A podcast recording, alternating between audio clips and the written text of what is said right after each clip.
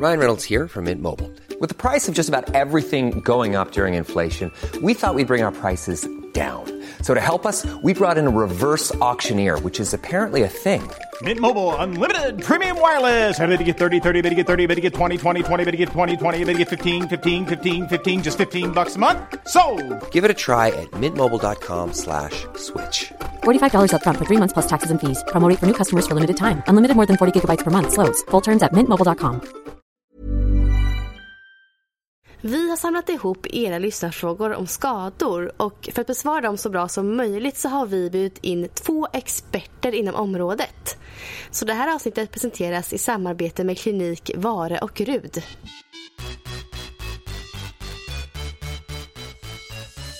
I dagens avsnitt så kommer vi att fokusera på löparskador och idrottsskador. Och för att vi ska kunna ge er de bästa svar som möjligt så har Josefin och jag tagit hjälp och har besök här i studion av Rud och Fredrik. Välkomna! Tackar. Yes. Så det här är två kiropraktorer med många års erfarenhet och dessutom är de specialiserade inom idrottsskador och rehabilitering. Ni jobbar båda genom att behandla, träna och utbilda era patienter för effektiva resultat. Jag själv har fått smaka på detta när jag tävlade i Crossfit och Rud hjälpte mig och mina axlar att mäkta med alla open voddar. Jag fick snabbt stor tillit till Rud då han inte bara behandlade min smärta utan också gav mig en förståelse och varför den uppkom och förklarade hur hela mitt rörelsemönster hängde ihop. Utöver deras behandlingar i, på deras klinik så hittar man Fredrik med landslaget ute på Bosön och Rud är flitigt anlitad föreläsare världen över inom rehabilitering samt som terapeut för flertalet elitidrottare inom friidrott, fotboll, tennis, simning, crossfit och med mera. Välkomna hit, jätteroligt att ha er här. Tackar. Stort tack för att vi får vara här. Och tack för fina ord också. Ja, tack. Ja, men superkul. Och vi har ju faktiskt förra veckan, eller förra, förra veckan, så hade vi ett avsnitt där vi fick in massa lyssnarfrågor. Och eh, där fick vi lite om skador. Men eh, vi vill spara dem till det här avsnittet. Eh, så vi, vi kör igång med dem direkt tycker jag Sara. Ja. Eller hur? Eh, första frågan som vi fick det var hur gör ni för att förebygga löparskador? Alltså hur gör Josefin och Sara för att förebygga löparskador? Hur gör du Sara? Ja, alltså man brukar ju oftast eh, ta tag i det när det redan börjar. Eh, men då är man nästan på gränsen till rehab. Så för att vara helt ärlig så gör jag inte jättemycket. Jag försöker hålla på med rörlighet kring mina höfter. För i sprinten känner jag att det är de som är väldigt uppsatta. Så det går lite perioder men jag försöker göra 15 minuters stretch på kvällarna.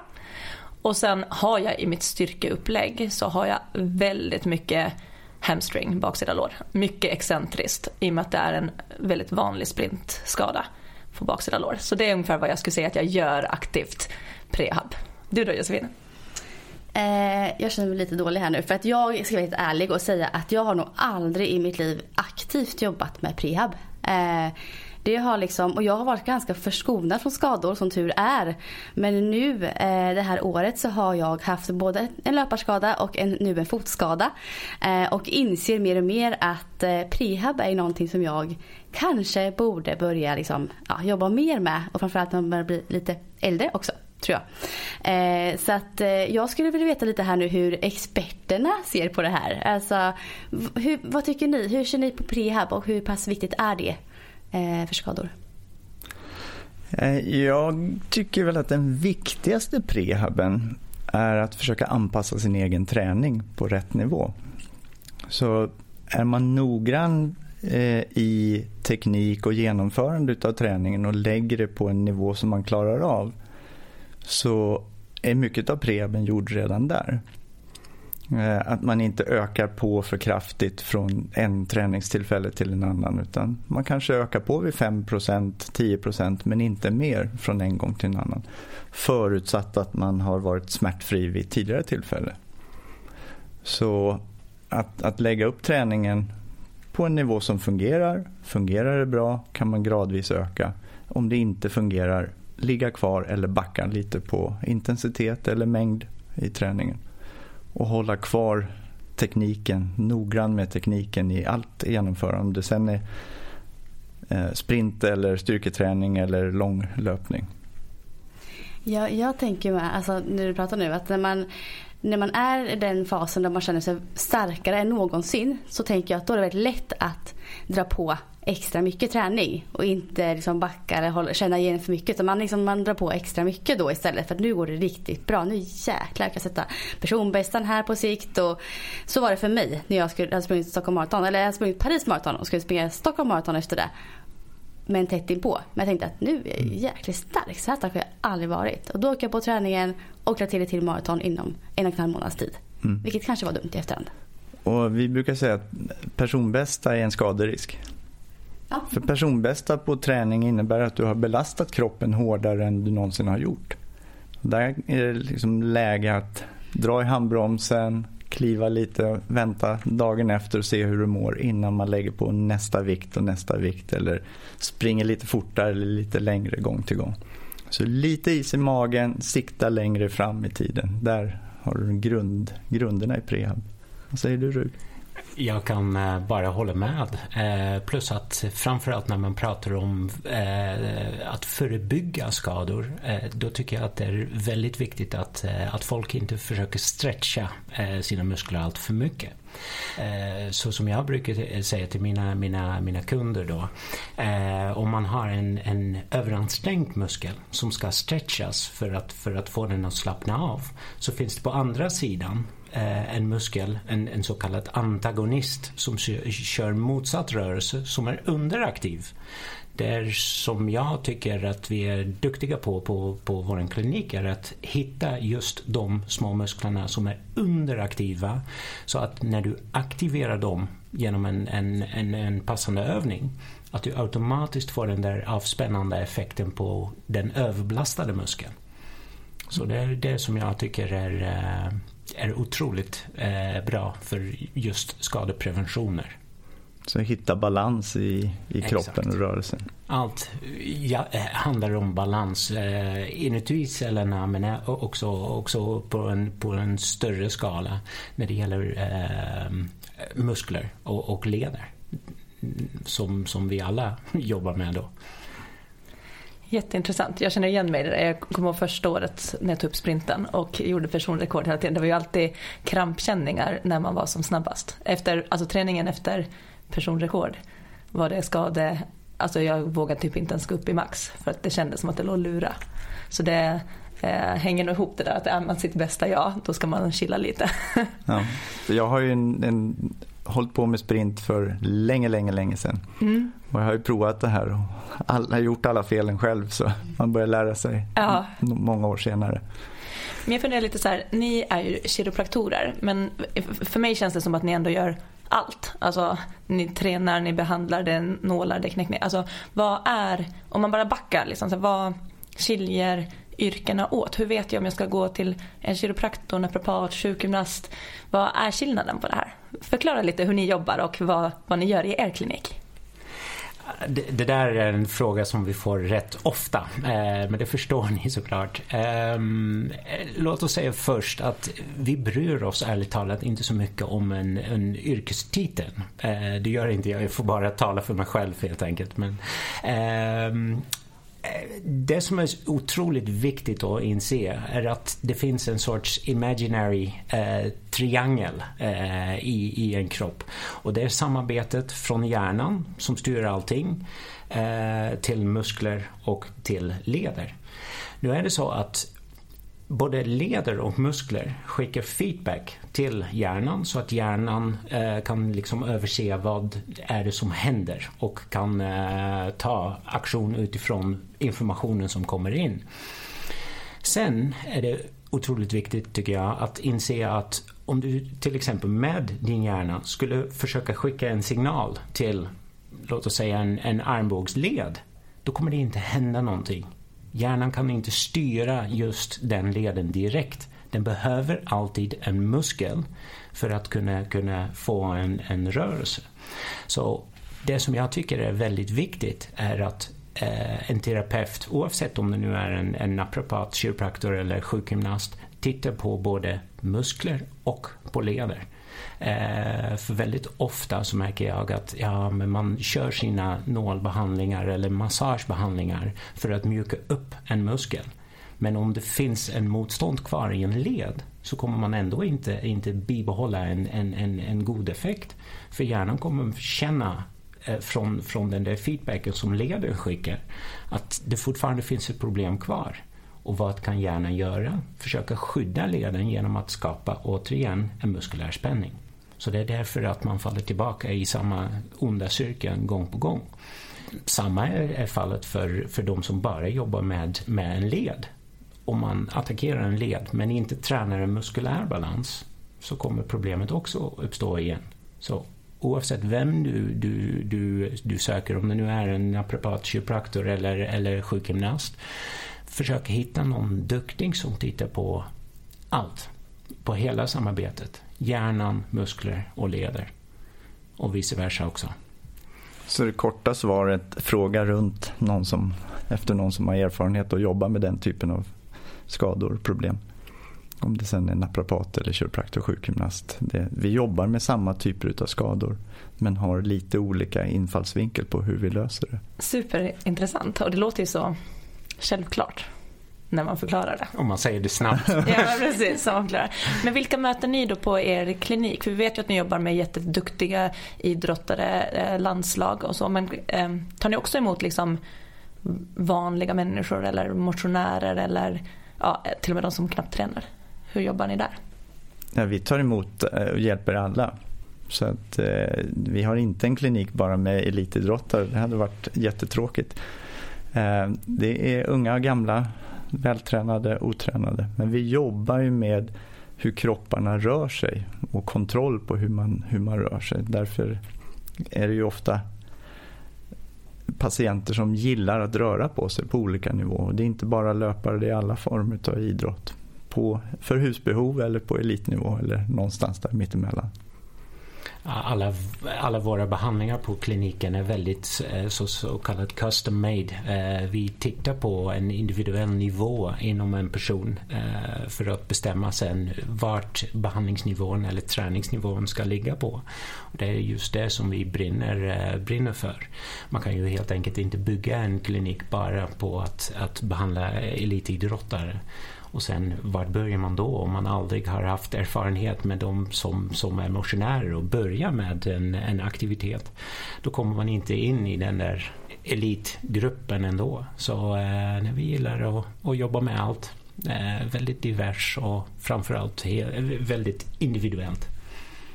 Och vad, vad, är det vanligaste problemet som, problemen som människor kommer och söker för er hos klassiskt brukar man säga kiropraktor och patienter tror ofta att vi bara jobbar med akuta och kroniska ryggproblem. Men det är från stortå upp till öra höll jag på att säga, men mm. hela vägen genom kroppen. Och är det ofta så också att man kommer in när man väl har ett problem med skada? Det är inte så att man kommer in och söker hjälp eller innan, alltså som rehabhjälp? Är det också vanligt eller hur ser det ut där? Ja, det, det roliga nu är att vi ser... Eller prehab menar jag, prehjälp. Ja, precis. Mm. Ja, jag förstod det. Men nej, det roliga är att vi får fler och fler, ja, oftast är det lite duktigare löpare som kommer just för performance optimization, som vi kallar det för. Så de är inte skadade, men känner att ah, men det är någon slags obalans som jag skulle vilja att du, du skulle kunna titta på, eller att ni kunde, skulle kunna titta på. Eh, och även där kan man liksom finjustera en, en kropp. Och då menar jag inte med en justering att, att man måste gå in och göra en, en knäckning alltid. Ibland kan det hjälpa. Eh, men ibland en, en, en finjustering på en, ens träningsprogram också. Finjustera en, ens biomekanik. Eh, och det, det händer fler och fler gånger. De flesta dock absolut har en skavank som de vill ha hjälp med första kontakten brukar vara smärta. Ja. Som sagt, ja. ja. Jag tänker att det ändå eh, hänger ihop lite. Ju duktigare man är, ju mer rädd och mån är man om sin kropp. Och då kanske man är snabbare på. Eh, alltså det, jag kan tänka mig att det är duktiga löpare som kommer tidigt. Sen kan jag tycka att så här, motionärer de kan gå med smärta ganska länge. Alltså, om jag tar lägre ner på motionär då tycker jag oftast att jag märker, i P, jag jobbar som PT mm. och där kan man märka att där där vänjer man sig med att det gör lite ont en längre tid och tänker inte ens på att man skulle kunna kolla upp det. Och sen tycker jag att det där mellanlagret, det är de som tränar ganska hårt och det hör till att man har ont. Alltså de är nästan så här, äh, det är ingenting, det ska nästan vara lite, man biter ihop. Och sen kommer man ännu högre upp och de är så här, åh nu har jag lite känningar här, nu, det här ska gå och kolla upp innan det blir något. Jag brukar försöka pusha på mina klienter att känner du av någonting, gå innan det blir ett problem. Men det är svårt, man, man förstår ju ändå att det ska bokas in och ta tag i. Och så. Jag, jag tycker det är lättare att säga till en elitidrottare att ta det lugnt, ändra på träningsprogram, dra ner lite, lägga om vissa övningar, ta bort övningar, ändra teknik än de här så kallade elitmotionärerna Mm. där träningsprogrammet är skrivet i sten. Mm. Jag tänker att det är också lite med det här långsiktighetstänket. Ja. En elitidrottare har kanske en plan för fem år framåt. Som vi har varit lite inne på förut, att det är viktigt att ha en lång tid. Eh, för har man bara Lidingöloppet som är om fyra månader, då är det ju, då kanske man skiter lite mer i om jag inte kan gå efteråt, tyvärr. Mm, tyvärr. Ja, men det är ju så också. Jag jag som jobbar, eh, börjat jobba mycket med löpning och Instagram och sådana grejer det sista året här och det är det jag linar mig på. Och jag har varit skadad här nu i nästan ett halvår. Så för mig så inser jag nu så att jag kommer verkligen behöva tänka mycket på prehab och jag kommer fokusera på det eh, framöver. Jag tror väldigt många kanske ändå inser det mer och mer att det är så pass viktigt att göra det. eh, För att hålla i längden också. Och tänka mer långsiktigt. Det tror jag. Oftast blir man smart i efterskott, eller hur? Ja, Jag är betydligt smart nu. Men för att komma tillbaka lite till eh, lyssnarfrågorna. Så en fråga som vi får väldigt ofta i olika format men ändå samma grund och det är benhinnorna. Vad är egentligen benhinneinflammation och hur kan man förebygga det? Kan man förebygga det? Och om det redan gör ont, vad är bäst att göra då? Det här vet jag att det är många som undrar över. Alltså benhinna, runt en muskel sitter en hinna, en fascia. Och den fäster in i smalbenet och på vadmuskulaturen i olika lager. Och när muskeln är spänd och överansträngd då spänns den här, sträcks den här hinnan och man kan få en inflammation i det fästet. Så att mycket att återhämta det här är att få den här muskulaturen att slappna av. Och det finns lite olika vägar. Och det vanliga som man brukar hålla på med det är att stretcha och stretcha och stretcha och stretcha. Det brukar inte ge det utan mer jobba med tekniken i, i löpningen. Och Rud, du kanske vill beskriva det här. Det är din favorit. Ja, det, det här... Ja, gud, nu går jag igång. Har, har, ni en timme, eller? Eh, nej, men det är lite så som eh, Josefin och jag pratade om eh, precis innan inspelningen. Att man... Det, det, det farligaste jag tycker, eller det, det, det mest felaktiga man kan göra är att se en benhinneinflammation som ett lokalt problem. Eh, en, en muskel, eh, en, en isolerad muskel i en kropp, det finns inte. Det, det, det jobbar, en muskel jobbar alltid som en del av en kedja. Och så som man säger på engelska, the chain is only as strong as the weakest link. Så det, det gäller att hitta den där svagaste länken. Eh, det kan vara en fot som helt enkelt inte är tillräckligt stabil för att ge bra support då, eh, som vi kallar det för. Eller det kan vara ett, ett bäcken som, som svajar lite för mycket åt sidorna eh, inom ett löpsteg när man, när man liksom fångar upp kroppsvikten på det, enda, eh, på det, på det benet. Eh, det handlar om att hitta den där länken. Så att stretcha en lokal muskel är som Fredrik säger, det är va, helt useless, ärligt talat. Eh, skapa stabilitet och försök med den där stabiliteten skapa en muskulär balans och en, en ledcentrering eh, som vi brukar prata om på kliniken.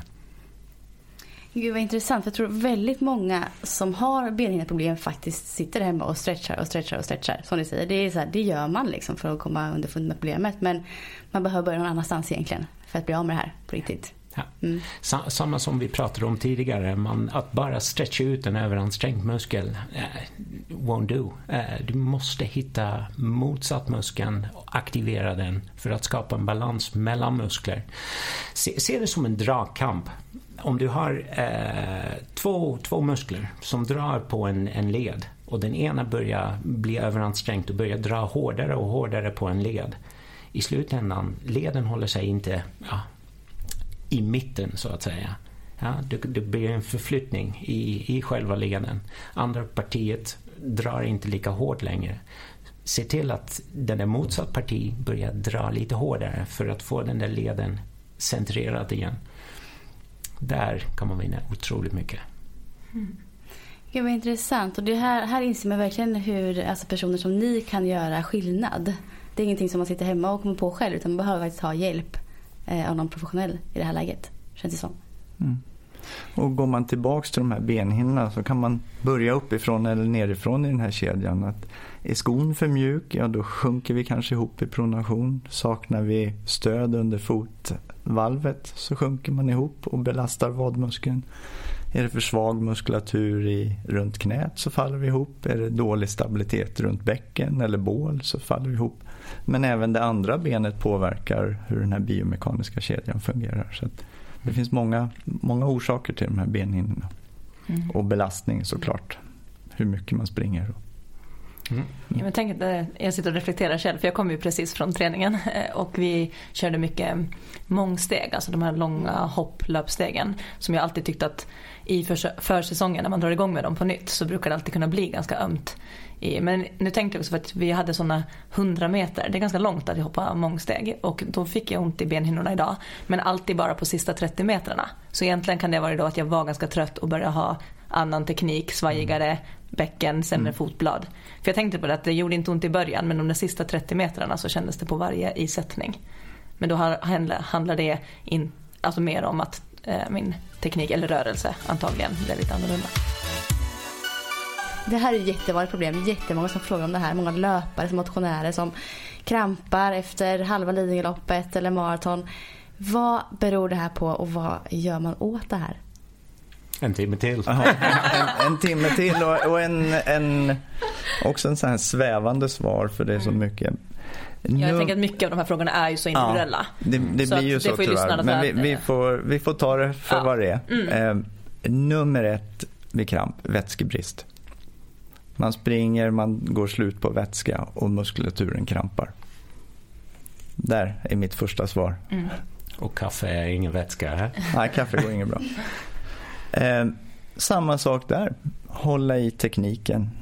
Det är min uppfattning att alldeles för många är uppe och springer på tå. Vilket gör en otrolig ökad påfrestning på vadmuskulaturen. Så man, man blir trött i vadmuskulaturen. Ni tjejer, man går i högklackat. Märker ni tappar... Jag har slutat med det. Ni har slutat med det? Jag är aldrig heller. Nej. Eh, man tappar, håll, tappar hållningen i, i bålen. Mm. Eh, och lite grann samma sak när man springer. Eh, är du uppe på tå och inte har fart, ja då, då tar man ut den någon annanstans. Man, man, får inte en bra biomekanik runt knä och höft. Och du vet som sprintar, mm. Du vill inte upp på tå i början. Krypa ihop, ett litet löphjul. Mm. Och sen successivt när man kommer upp i fart, då kan man komma upp på tå. Mm. Så börjar man upp på tå och ska vara en spänstig löpare, då får man bara ta sin kroppsvikt och studsa den upp och ner och upp och ner och upp och ner. Slappna av i foten, låt rörelsen röra sig fram. Då kommer vaden frånskjuta av sig själv. Där är... Här upplever jag att jag blivit lite så här nästan missförstånd när det har kommit den här framfotslöpningen. Alltså när man pratar att alla ska springa på framfoten. Och framfoten för många är, blir på tå. Mm. Och att de gör om tekniken innan de har styrkan för det. Och det är ju väldigt få löpare. Och man, alltså man är ju på ganska hög nivå äh, tänker jag att om man springer väldigt fin framfotslöpning i ett maraton. Som motionär så behöver man kanske inte sätta så mycket fokus på att hamna så högt. Nej, jag, jag eh, fick av en av mina patienter en, man, eh, IAF har gjort någon genomgång av maratonlöparna på VM. Och de kör häl till tå. Mm. Jag tror sju av tio. Mm. Eh, man rullar över tån och så kommer man över. Mm. De friidrottstränare som jag pratar om, medeldistanstränare, säger att någonstans när man kommer ner under tre minuter per kilometer så brukar de flesta komma upp lite grann på tå. Mm. Um, annars blir det som att lägga i femmansväxel på bilen och, och krypköra. Det hackar lite i löpsteget. Det blir inte så att höften jobbar igenom rörelsen som man önskar. Mm. Vilket till och med är väldigt viktigt för de benhinnorna också förresten. Ja. Men alltså lite, lite mer praktiskt. Eh, tänk, tänk när eh, vadmusklerna börjar bli aktivt det är ett frånskjut när tårna trycks ner i, eh, i backen för att skjuta ifrån. Som går hand i hand med aktivitet i stora sätesmuskeln, gluteus maximus, som är en bensträckare, en höftsträckare. Väldigt ofta om folk inte hittar eh, kontakt med gluteus maximus så är det någonting i kedjan oftast längre ner för det är där man trycker ifrån golvet eller från, eh, ifrån marken eh, att det är en muskel som överkompenserar. Så vaden får stryk. Så tänk på det också. Alltid hela kedjan. Viktigt. Eh, nästa typisk sån här löparskada det är ju den löparknä. Är det ett samlingsnamn för smärta? Eller vad är löparknä och hur kan man motverka att få det? Alltså löparknä på utsidan utav benet från bäcken ner till eh, underbenet precis nedanför knät så sitter ett senstråk. Och om det blir överbelastat så får man en inflammation i fästet nere vid knät och det är det som kallas löparknä. Mm. Och då är vi tillbaks. Lösningen är densamma. Inte belasta för mycket och se till att hålla tekniken. Så så fort börjar foten pronera så blir det en överbelastning där. Jobbar man inte igenom höften så man har en stabilitet i, i, i benet när man trycker ifrån så blir det en överbelastning och knät faller in. Och sen såklart kan det vara en muskulär svaghet i insida knä. Men ofta är det eh, att man pressar sig för mycket så man tappar tekniken. Och gör man det träningspass efter träningspass så dels är det skade, skaderisk men det är också så att man får inte ut vad man skulle kunna göra av löpningen. Mm. Ska jag ge en liten cliffhanger kanske för er lyssnare. Ja. Eh, det som jag eh, märker rent kliniskt oftast med folk som har eh, löparknä är att själva problemet i, i stabilitet i kroppen inte är det benet som är mest påverkad. Det är oftast motsatt sida. För att man inte jag kan, kan minska cliffhangern också, men, men om, om äh, det benet inte ger tillräckligt med stöd eh, då blir det, det äh, påverkade benet väldigt svårt att få fram. Så att man istället för att skjuta knät rakt fram, att man behöver svänga den ut över sidan så att du får en sned belastning vid fotinsättningen. Och det är det som väldigt ofta i min erfarenhet påverkar just löparknä men också benhinneinflammationer. Mm. Men även andra löpar, eller knäskador tänker jag. För jag har ju haft en skada på menisken på vänster, hö, höger knä. Insidan oftast. Insidan, ja. ja eh, men orsaken sitter troligtvis på höften på vänster sida. Mm. Så det hänger lite upp med det som du säger nu att... Jag håller ja. helt med, så är det oftast. Ja, det är så. Mm. Ja. Och då, då, då förstår du också att, att en, en local approach, bara jobba med det där högra knät, inte kommer lösa problemet överhuvudtaget. Man måste se kroppen som en helhet. Mm. Definitivt inom löpning. Enormt viktigt. Och väldigt ofta underskattat tyvärr. Inte bara av patienter, om jag får säga så. Man ser mycket av de här foam rollers. Så jag vet att jag hade Eh, löparknä en gång när jag skulle försöka mig på just halvmaraton som var lite utanför min comfort zone. Och då fick jag ändå den här klassen att rulla på foamroller vilket gör ju väldigt, väldigt ont när man har ont i knä. Och så jag upplevde ändå så här att ju mer jag rullade ju mindre ont gjorde det att rulla och då tyckte jag också att det gjorde mindre ont i knä. Men då är det kanske egentligen mer en kortsiktig lösning och det var som gjorde det bra på längden var att jag slutade springa halvmaraton. Ja, jag gick över till sprint. Du har svaret själv. Men det var antagligen för mig, för jag var inte antagligen tränad nog och stark nog att hålla tekniken i så långa distanser. Mm. För sen när jag slutade med det så då hade jag inte problem med knä längre mm. heller. Så det är egentligen där svaret var nedtrappningen på den.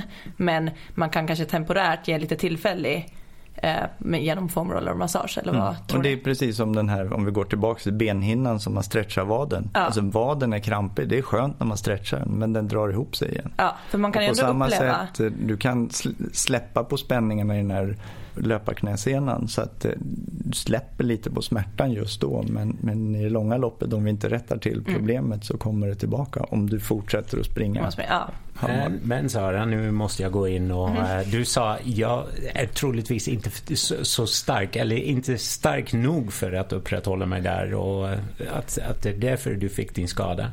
Jag vet vilken beast du är när du, när du tränar och du är absolut tillräckligt stark. Mm. Låt oss sammanfatta det så att du inte var tillräckligt balanserad för, okay. att, för att kunna eh, stå ut med den där belastningen på knät. Mm. Men det har egentligen ingenting med styrka att göra för det, din styrka räcker gott och väl. Mm. Eh, det handlar bara om balans mellan olika muskel, eh, muskler eller muskelgrupper. Bra, då kan vi checka bort det. Känns jag... bättre nu. Ja. Ja. Ja, Psykologi är också en otroligt viktig del i dumlöpning. Ja, eller hur. Mm. Um, jag har också en, en, fråga som jag kom på här uh, som jag tänkt på mycket. Uh, för jag tycker att vissa människor uh, skadar sig väldigt mycket oftare än andra. Är det så att vissa människor är mer skadebenägna än andra människor? Eller hur ser det ut där? Sa du? ja. Eh, ja, det, absolut. Så är det ju. Eh, det finns en, en, en säkert, eh, tyvärr, man kan inte göra någonting åt det, men det finns säkert en, en, en viktig del i ens genetik. Eh, men oavsett genetik, eh, det som är otroligt viktigt är återigen den där väldigt individuella funktionella kapaciteten inuti oss. Och den är otroligt individuell. Det kan vara helt annorlunda för dig än, än, än för dig. Och det är där det beror på.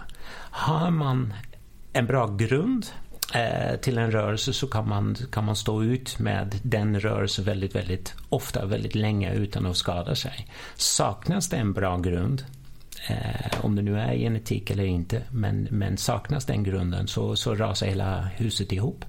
Eh, så där tror jag att, att den där individuella skadekänsligheten ligger i. Ja, och jag... Och, och, eh, det finns, eh, man brukar säga att den talang, alltså den bästa talangen, den viktigaste talangen är att tåla mycket träning. Och Det är någonting jag tror på stenhårt. Sen såklart man kan träna upp det här till en viss mått. Men men eh, en del, det finns många talanger som tyvärr inte tål när man lastar på träning. Mm. Um, sen har vi inte gått igenom vad det beror på. Det finns massa olika orsaker såklart.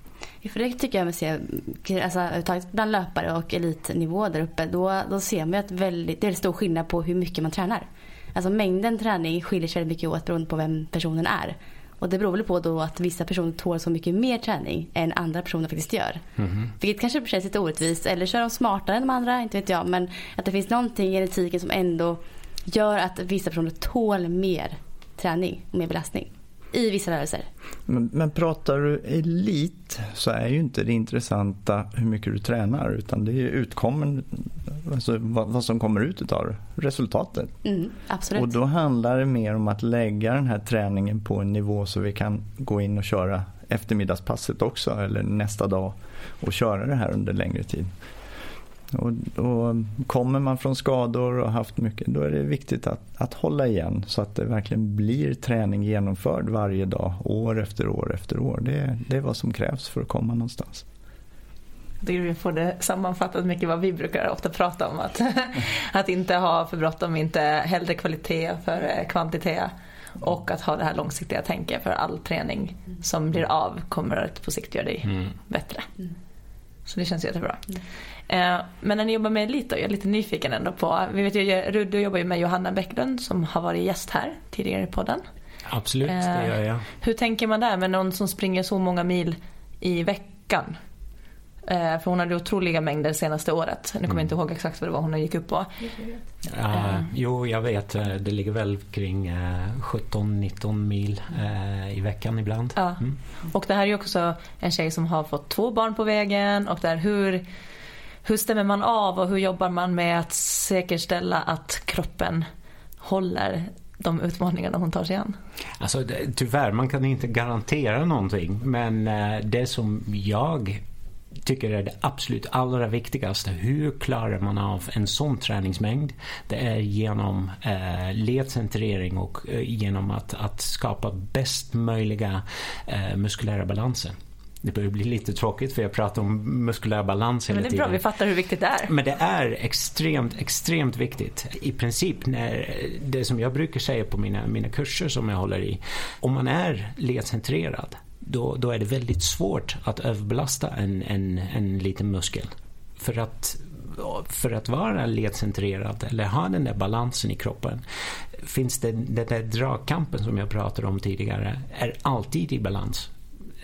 Då, då får du inte sådana överbelastningsskador och då kan man träna en hel del utan att skada, eh, skada sig det är svårare att när man är skadad, hur, eh, hur mår man eh, liksom psykiskt av att inte klara av den där träningsmängden igen? Muskelbalans kan alla uppnå.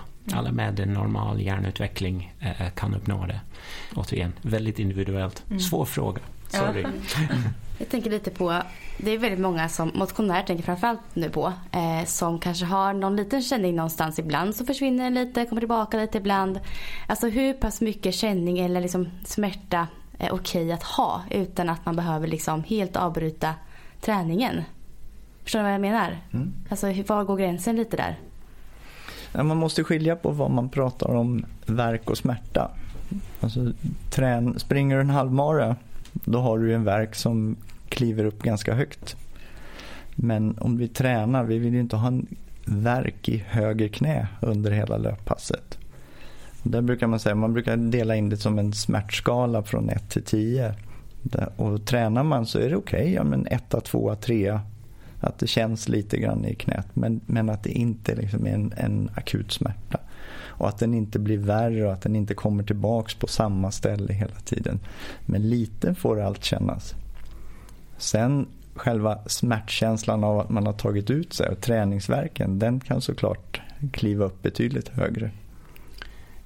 Du kan väl jämföra det med eh, en hand på en element. Om du lägger en hand på en element och det känns varmt. Jätteskönt, fortsätt. Men om det är hett, ta bort handen för annars får du sår. Och, och den gränsen är också väldigt individuell för olika människor men det är precis samma sak inom, inom träning eh, eller, eller tävlingar. Tänk, tål jag det här? Är det, är det fortfarande skönt eller, eller börjar det bli riktigt störande och påverkar det hela mig? För smärtan påverkar ett löpsteg, ett, ett rörelsemönster som leder till kompensationer, leder till andra skador. Så eh, var, var noggrann med att lyssna på kroppen. Men är det någonting som ni känner så här, liksom, som att ni vill få fram till ja, men våra lyssnare här nu? Eh, något som vi inte har kommit in på som ni tycker så är viktigt att trycka på liksom, ändå när det gäller eh, skador och, och rehab och prehab? Det som jag satt och tänkte på det är lite eh, om man tänker sig tips och råd kanske om man vill komma igång med att springa. Uh, där kan jag tycka att väldigt många de liksom, nu ska jag komma igång och träna och nu ska jag, nu blir det fem kilometer fem dagar i veckan eller och sen börjar man liksom svettas och stånkas och, och, och plåga sig igenom det. Hitta glädjen. Alltså, hitta avslappningen. Bara ut och lufsa några gånger tills man får uttrycka så. Kroppen börjar gå ut av sig själv. Och är det väldigt länge sedan om man har en liten skadebakgrund, promenera fyra kilometer och så joggar man den sista. Och när det börjar fungera så kan man lägga på en kilometer tills man är uppe till, till ett riktigt löppass. Och där är ofta då klämma på sig träningskläderna och så börjar man springa 500 meter och så börjar det göra ont, ja, då plågar man sig vidare. Så ta en promenad som successivt övergår till, till löpning. Det är en nivå där man inte har tränat på länge. Men, men annars så mm. om man har varit igång och sen det här klassiska man har fått ett litet uppehåll på en månad som har blivit ett halvår som har blivit ett år eller två. Tänk vad du klarar av och så halvera det och sen ut och lufsa. Och när det börjar fungera, börja successivt vrida på. Och det kanske tar två, tre månader innan kroppen börjar liksom gilla det och inte bara ser, ser det som något negativt. Och är det negativt och det gör ont, ja, det är inte så konstigt om det inte blir av. Så sikta långsiktigt även om det handlar om att liksom komma in och hitta en ny rutin man behöver helt enkelt inte alltid en löparklocka för att springa en runda. Mm. Väldigt ofta så fort man sätter, om, sätter på sig eh, den där pulsklockan eh, då blir det en ansträngning istället för en, en av, avslappning. Och jag tycker att för de flesta av oss, eh, de som inte satsar på att bli elit, räcker det gott med att ja, löpa glädje så att säga. Så av med klockan och på med skorna och bara ut och lufsa. Eller på med klockan och ställ in den så att den piper om du springer för långt. Den piper om du springer för, för fort. Den piper om pulsen. och inte tvärtom. Ja, det är jättebra. Alltså det, det, det finns många som går över gränsen hela tiden. Klockan som piper när man springer på för fort. Mm. För det är lätt att få feeling och så blir det som de här mångstegen eller det här mm. löpprogrammet som ökar och ökar och ökar. Men framförallt ska det vara glädje. Men om man märker att man, man inte är den här som klarar att hålla det till glädje utan man har en liten tävlingsjävel bakom örat. Ja, då kan klockan vara någonting som håller igen. Mm. Du kör ju ofta utan klocka och är jätteduktig på att köra alla pass utan klocka. Och jag går med klocka och jag tävlar i steg och sömn och alltid. Ja. Vi är väldigt olika. Så. Ja, ja, men, och jag har jag har varit skadad nu för första gången i mitt 25-åriga löparliv i princip. Så jag har klarat mig väldigt länge. Eh, så det kanske är bra liksom att mm. inte pressa sig för hårt. Kör på känsla mycket. Mm. Det gillar jag mm. i löpningen. Alltid. Mm. Så, så fort man går för fort, eh, andningen går upp, man tappar sin stabilitet. Då har du klivit över din funktionella kapacitet. Då kommer allt att strunta sig. Det är ledsen men så är det. Mm. Av med den. Jag är bra med på den. Jag, jag, jag, på med, men jag är ganska bra på att inte göra någonting däremellan. Jag, ja, liksom, jag, folk hånar mig för att jag har elcykel för de bara du av alla. men jag, får, jag rör mig tillräckligt ändå känner jag. Mm. Men du, var, var hittar man er? Om man, eh, om man vill söka på er, är det på Instagram, hemsida? Hur kommer man i kontakt med er? Det lättaste är nog att komma till uh, vår hemsida som inte uh, är så himla funktionellt än. Uh, men du hittar oss på www.vareochrud.se uh, och där kan du klicka på våra namn och komma till våra mer individuella hemsidor. Men work in progress. Mm. Det hade vi ingen pulsklocka på oss så det gick lite väl långsamt med med, med själva hemsidan men den, eh, den kommer vara klart. Eh, Vilket år som helst. Ja exakt. Jul eh, eller något. 2050. Man hittar vad man behöver i alla fall. Ja, ja. helt klart. Innan vi avslutar det här så ska ni faktiskt få svara på några snabba frågor som vi har haft till alla våra gäster. Och nu är det två så ni får ha eh, snabba svar helt enkelt. Så först av allt så vill vi veta vad är era personliga favorita löppass om ni springer? Vad har ni för favoritpass? Jag bara lufsar, lufsar. på en nivå som, eh, som gör att jag kan springa nästa dag utan smärta. Mm. Jag älskar det som Josefin skrev på hennes eh, Instagramkonto. Man behöver inte vara duktig på löpning för att kunna vara en bra coach. Jag eh, håller helt med. Jag kör som Fredrik. Lufsar, lufsar runt och bara ut och njuter. Gud vad härligt. Helt okej. Okay. Nästa favorit. Eh, vad är er favoritövning i gymmet? Djupa benböj finns ingen konkurrent till det. Jag skulle vilja lägga utfallssteg på, på listan också. Eh, men absolut, det, det ligger mycket, mycket styrka bakom dem. Benövningar i alla fall. Bas, ja. stora. Med bibehållen bålkontroll såklart. Ja. Rumpan, eh, där, där motorn sitter när man springer. Eh, det är den som ska vara stor och stark. Ja, vi jobbar ju med min bål när jag var hos Rud. Vi för min axel, det var axeln, men så hittade vi bålen. Och kommer du ihåg att det var så här, vi jobbade med min bål och sen gick jag typ ut i gymmet och hade, jag hade fattat hur jag skulle göra. Eh, pers i allt. jag bara och den tanken är med mig fortfarande. Och det är jätteroligt att jag liksom har med min bålstyrka med att bredda midjan. Vi försökte få bort min smalare midja som den var mm. förut och göra mig så bred som möjligt. Och det har hjälpt så mycket och det har jag med i sprinten. Jag har det. Och nu först har det börjat smyga in i mammaträning och jag är så glad att de nu börjar prata ja, om den. Ja. För innan det hade bara varit inre bål och det fokus. Så nu känner jag igen snacket i mammaträningen med det vi pratade om för mm sex år, fem, sex år sedan kanske. Och det, är, det är riktigt roligt att du nämner det. Jag mm. märker det på mina kurser. Vart jag än är eh, i världen och, och lär ut det här. Eh, även om det är inte mm. min, min egen produkt. Alltså jag mm. jobbar för eh, universitetet i Prag. Men, men eh, i alla fall det är många som, som tror fortfarande av, av att man ska spänna sina magrutor för att vara stark i bålen och det är just tvärtom skulle jag vilja säga. Mm. Ehm, och där, man känner skillnaden Mm. direkt. Och personliga rekord kanske inte för alla men, Nej. eh, men grattis Men det blev ändå så här tydligt för mig med stabilitet. Tillbaks till snabba frågorna. Mm. Eh, er favoritdistans på de här luf- lufsrundorna då? 4-5 kilometer. Jag skulle precis säga allt under tre. Nej, upp till, upp till kanske en mil. Men inte, inte särskilt mycket längre än så. Ja. Eh, favoritlopp? Har ni sprungit? Har ni sprungit något lopp överhuvudtaget? Någon gång? Jag har sprungit midnattsloppet en gång. Ja. Då får det vara Det får vara favoriten då. Ja, det har, om vi nu pratar om lång, annars är det ju sprint. Ja, ja just det. Vilken Men- distans? Ja, 100 till 400. Och 400 är ju ingen favorit utan Jag har aldrig sprungit i 200. hela mitt liv. Nej, 200 favorit. 200. Nej, Jag sprang uh, Tjurhuset eh, när jag precis hade flyttat till Sverige och tyckte att det var himla kul. Men sen dess har jag aldrig gjort det något mer. Så ingen som tror på mig längre nu. Tyvärr. Att titta på tycker jag att sprint är det absolut allra roligaste. Eh, 100 meter, det bästa.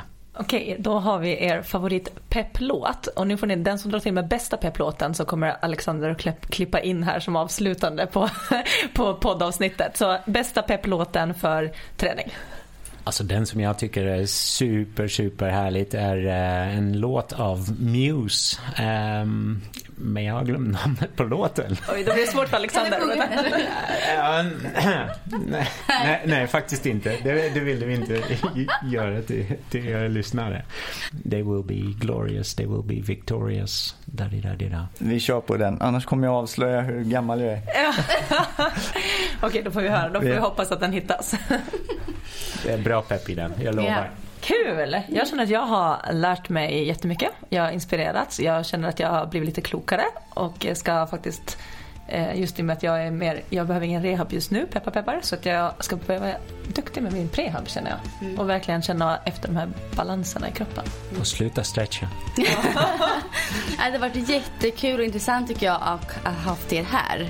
Jättegivande verkligen. Jag hoppas att lyssnarna också tycker att det kommer vara lika givande som vi tycker. Ja, men Tack för att det- ni kom hit. Tack. Och det har varit jättekul att vara här och, och spännande. Då kan man bocka av och varit med i en podd också. Herregud vad tiden gick fort. Eh, Stort, stort tack för att vi fick vara här och berätta lite om eh, vår verksamhet. Tack för idag! Tack själva. Tack. transmissions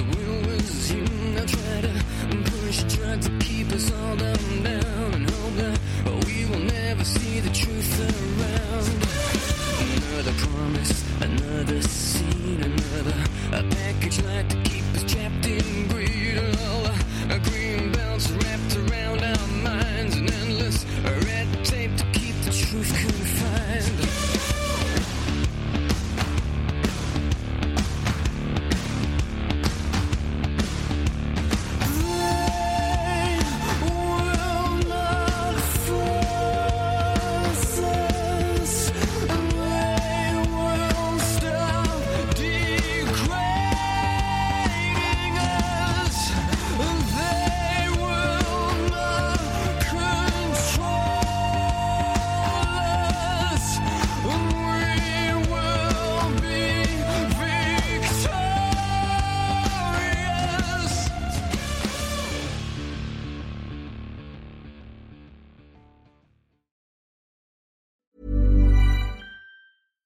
Catch yourself eating the same flavorless dinner three days in a row? Dreaming of something better? Well, HelloFresh is your guilt-free dream come true, baby. It's me, Kiki Palmer. Let's wake up those taste buds with hot, juicy pecan-crusted chicken or garlic butter shrimp scampi. Mm. Hello Fresh. Stop dreaming of all the delicious possibilities and dig in at HelloFresh.com. Let's get this dinner party started.